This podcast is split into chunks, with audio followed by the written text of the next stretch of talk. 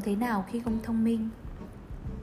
Trong cuốn kỷ luật thép của Singapore, cố thủ tướng Lý Quang Diệu khi được phỏng vấn đã cho biết ông tin sự thông minh được quyết định bởi gen di truyền và điều đó phù hợp với thuyết tiến hóa. Ông lấy ví dụ chính ông và vợ mình là Kha Ngọc Chi, một trong số ít người ông thừa nhận thông minh hơn mình. Cả hai đều được lấy học bổng sang Anh khi còn trẻ, đã tặng cho ba người con Lý Hiền Long, Thủ tướng Singapore từ năm 2004 và sắp về hưu khi đang ở tuổi 70. Tiếp theo là Lý Vĩ Linh, bác sĩ chuyên khoa thần kinh và Lý Hiển Dương, Chủ tịch hàng không dân dụng Singapore cùng các cháu trai, gái món quà vô giá là gen di truyền chứa đựng sự thông minh của hai vợ chồng.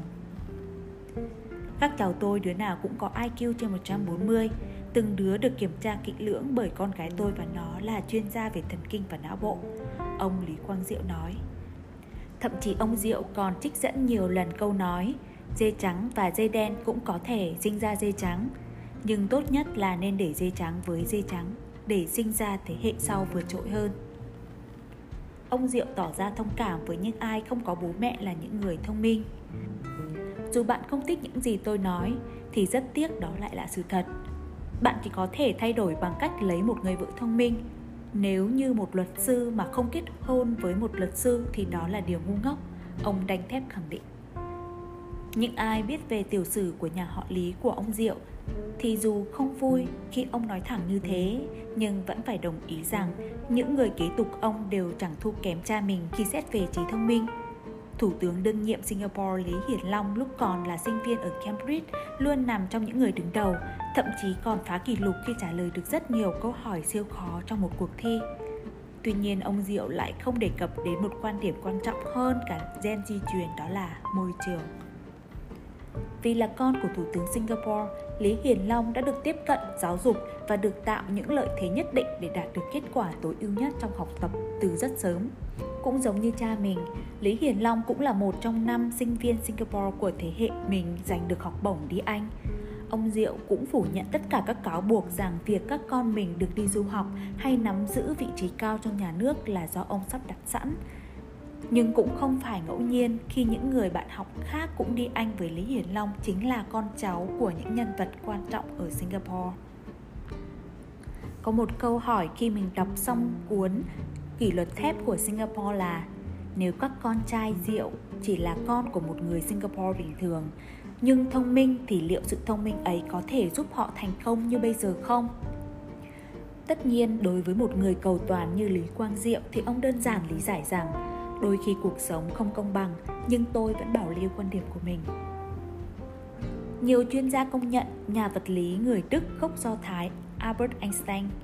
không phải là người sở hữu gen di truyền chứa đựng sự thông minh. Bố mẹ ông là kỹ sư điện và mở một công ty kinh doanh nhỏ. Người vợ đầu tiên của Einstein là Milia Marik. Bà là nữ sinh duy nhất chuyên về vật lý và toán học cùng lớp với Einstein. Có những thông tin cho rằng có thể Mileva đã góp công lớn với Einstein trong việc hoàn tất chỉnh sửa, góp ý vào những bài viết liên quan đến thuyết tương đối cùng những nghiên cứu khác của ông. Theo cách nhìn nhận của ông Diệu, bạn nên vui khi ai đó khen con mình thông minh như mẹ chúng.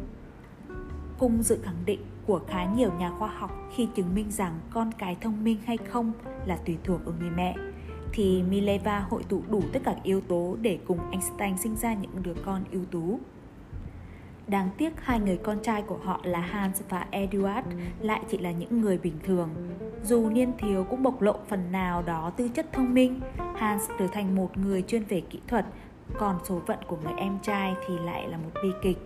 Eduard lúc còn nhỏ đã có dấu hiệu tâm thần, sau này bệnh tình trở nên nghiêm trọng hơn và sau đấy chết trong trại tâm thần khi còn trẻ. Nói về sự thông minh sẵn có của thế hệ trước sẽ di chuyển lại cho thế hệ sau thì kể cả gia đình Lý Quang Diệu hay Einstein đều giống nhau nhưng lại đưa ra hai kết quả khác nhau, đồng thời kéo theo mọi thắc mắc khó có thể trả lời liệu di truyền có phải là tất cả có thể quyết định trí thông minh và việc thông minh liệu có thể đạt được bằng cách khác không dù điều này vẫn còn đang gây tranh luận và tranh cãi, nhưng các nhà nghiên cứu cũng không phủ nhận gen di truyền ảnh hưởng đến trí thông minh từ 30 đến 50%. Phần còn lại được quyết định bởi môi trường, tác động từ bên trong lẫn bên ngoài. Nói một cách đơn giản, thông minh ngay từ nhỏ nhưng nếu không có sự nỗ lực và có được một môi trường hoàn hảo thì chưa chắc có thể có một lợi thế đảm bảo cho thành công mai sau thực tế đã chứng minh khác với các con của Lý Quang Diệu, hai người con trai của Einstein lại không có được một môi trường tốt để phát huy gen thông minh của họ nếu họ thực sự được thừa hưởng. Còn những người con của ông Diệu và bà Chi lại là một điển hình cho cả việc được thừa hưởng cả trí thông minh lẫn được môi trường để phát huy hết khả năng. Ông Diệu luôn khen ngợi các con là những người có cá tính cùng khả năng tự lập tốt. Đúng vậy, nhưng Lý Hiển Long hay Lý Vĩ Linh không chỉ có một người cha là thủ tướng, một người có tầm nhìn mà còn là một người thầy nghiêm khắc, quyết đoán, thông tuệ, tận tình, chỉ lối và đặt họ vào một môi trường tốt nhất có thể. Chính điều này có thể là yếu tố then chốt đưa tới sự thành công bên cạnh sự thông minh của các con ông có những dẫn chứng trong các nghiên cứu và thực sự dựa trên thực tế được nhắc đến trong đầu sách khoa học chỉ ra rằng cách tốt nhất để tiến bộ thần tốc là có một người thầy đầy kinh nghiệm ở đằng sau quan sát góp ý và chỉ ra những điểm tốt điểm cần hoàn thiện hơn của mình cùng một môi trường thuận lợi và ổn định khi kết hợp được hai điều này sẽ tạo ra chìa khóa dẫn đến thành công Alexander Đại Đế là vị vua nổi tiếng nhất thời cổ đại, đã chinh phục gần như thế giới được biết đến trong thời điểm đó. Là con trai của một vị vua nổi tiếng là Philip II cùng người vợ tính khí thất thường, đam mê những nghi thức tôn giáo là Olympiad. Ngay từ thuở niên thiếu, Alexander đã được cha dẫn đi cùng mình học cách cai trị đất nước và đánh trận. Điều này cũng thấy ở Lý Quang Diệu, Ông cùng các con mình học ngôn ngữ, chơi cờ, đọc sách hay dẫn con trai lớn là Lý hiền Long đi gặp gỡ người dân và tham gia các cuộc tranh luận chính trị ở Singapore. Philip II tự biết cần phải có một người giỏi hơn để giáo dục Alexander ngoài việc cầm quân. Thế là vị vua vĩ đại này sau được vua cha sắp xếp học theo triết gia Aristotle một thời gian, Aristotle ít khi tin tưởng giới quý tộc hưởng hĩnh, nhưng ông lại nhìn thấy tài năng của Alexander nên tận tình chỉ bảo dạy dỗ Alexander học cách hùng biện, văn học, triết học. Alexander đặc biệt đam mê sử thi Aliad và sùng bái Achilles luôn luôn lấy đó để phấn đấu. Dù Alexander đã bộc lộ tài năng của mình khi chưa tròn 18 tuổi đã đánh thắng một trận lớn và được vua cha hết lời khen ngợi, nhưng những gì Alexander học hỏi, quan sát và được chỉ dẫn tận tâm từ Philip II và Aristotle mới là nền tảng cho sự nghiệp chinh phục khi trưởng thành. Thậm chí những kỹ năng mềm đó còn cứu mạng ông nhiều lần khi phải chống chọi với đối phương có quân số gấp bội hay sự nổi loạn của chính quân mình thì những lời hùng biện lên tinh thần khích lệ quân lính hiểu đã giúp Alexander thay đổi tình thế. Còn trong trường hợp nếu bạn không phải là người có tư chất từ gen di truyền thì liệu có trở thành dê trắng hay phải chấp nhận số phận như lời của Lý Quang Diệu. Trái lại, việc bạn chỉ là người bình thường thì việc trở nên thông minh hơn và thành công trong cuộc sống cũng chẳng kém gì những người có tư chất. Khái niệm 10.000 giờ được Michael Gladwell chỉ ra là khoảng thời gian tối thiểu để chỉ một người thành thạo một kỹ năng ở mức hoàn hảo – Kỹ năng đó là bất cứ điều gì, từ học tập, thể thao, ngôn ngữ đều phải trả giá bằng 10.000 giờ hoặc nhiều hơn thế. Nhà soạn nhạc người Áo Mozart là một minh chứng điển hình về định kiến thiên tài là tất cả. Mozart chơi thành thạo piano lúc 3 tuổi, 5 tuổi ông chơi nhạc trong hoàng cung và biểu diễn tài năng của mình dù các phím đàn đã bị che phủ bằng một tấm khăn. Thời điểm đó ông được coi là thần đồng. Còn người trong gia đình, đặc biệt là bố và chị gái mới rõ ông đã khổ công rèn luyện như thế nào để trở nên xuất chúng. Bố Mozart vốn là một giáo viên dạy nhạc, bản thân chị gái cũng rất tài năng. Khi nhận ra khả năng của Mozart là không giới hạn, bố ông đã bỏ dạy để uốn nắn và chỉ dẫn cho Mozart. Còn Mozart trước đó không hề giỏi hơn chị gái mình, nhưng đó là một động lực thúc đẩy ông dành nhiều thời gian nhất có thể cho âm nhạc ngay từ khi còn nhỏ. Chị gái ông Maria viết hồi ký sau nhiều năm khi Mozart chết để đề cập đến sự tập trung đến kỳ lạ và niềm chơi nhạc lẫn phổ nhạc của em trai mình khi mới 3 tuổi. Niềm đam mê lẫn sự tập trung này kéo dài đến 25 năm sau vẫn thế. Mỗi bản nhạc của ông khi hoàn chỉnh đã trải qua hàng ngàn giờ bế tắc trên trang giấy, mà khi thu tập lại lên tới hàng trăm bản nhạc giang dở được tìm thấy và lưu trữ trong bảo tàng.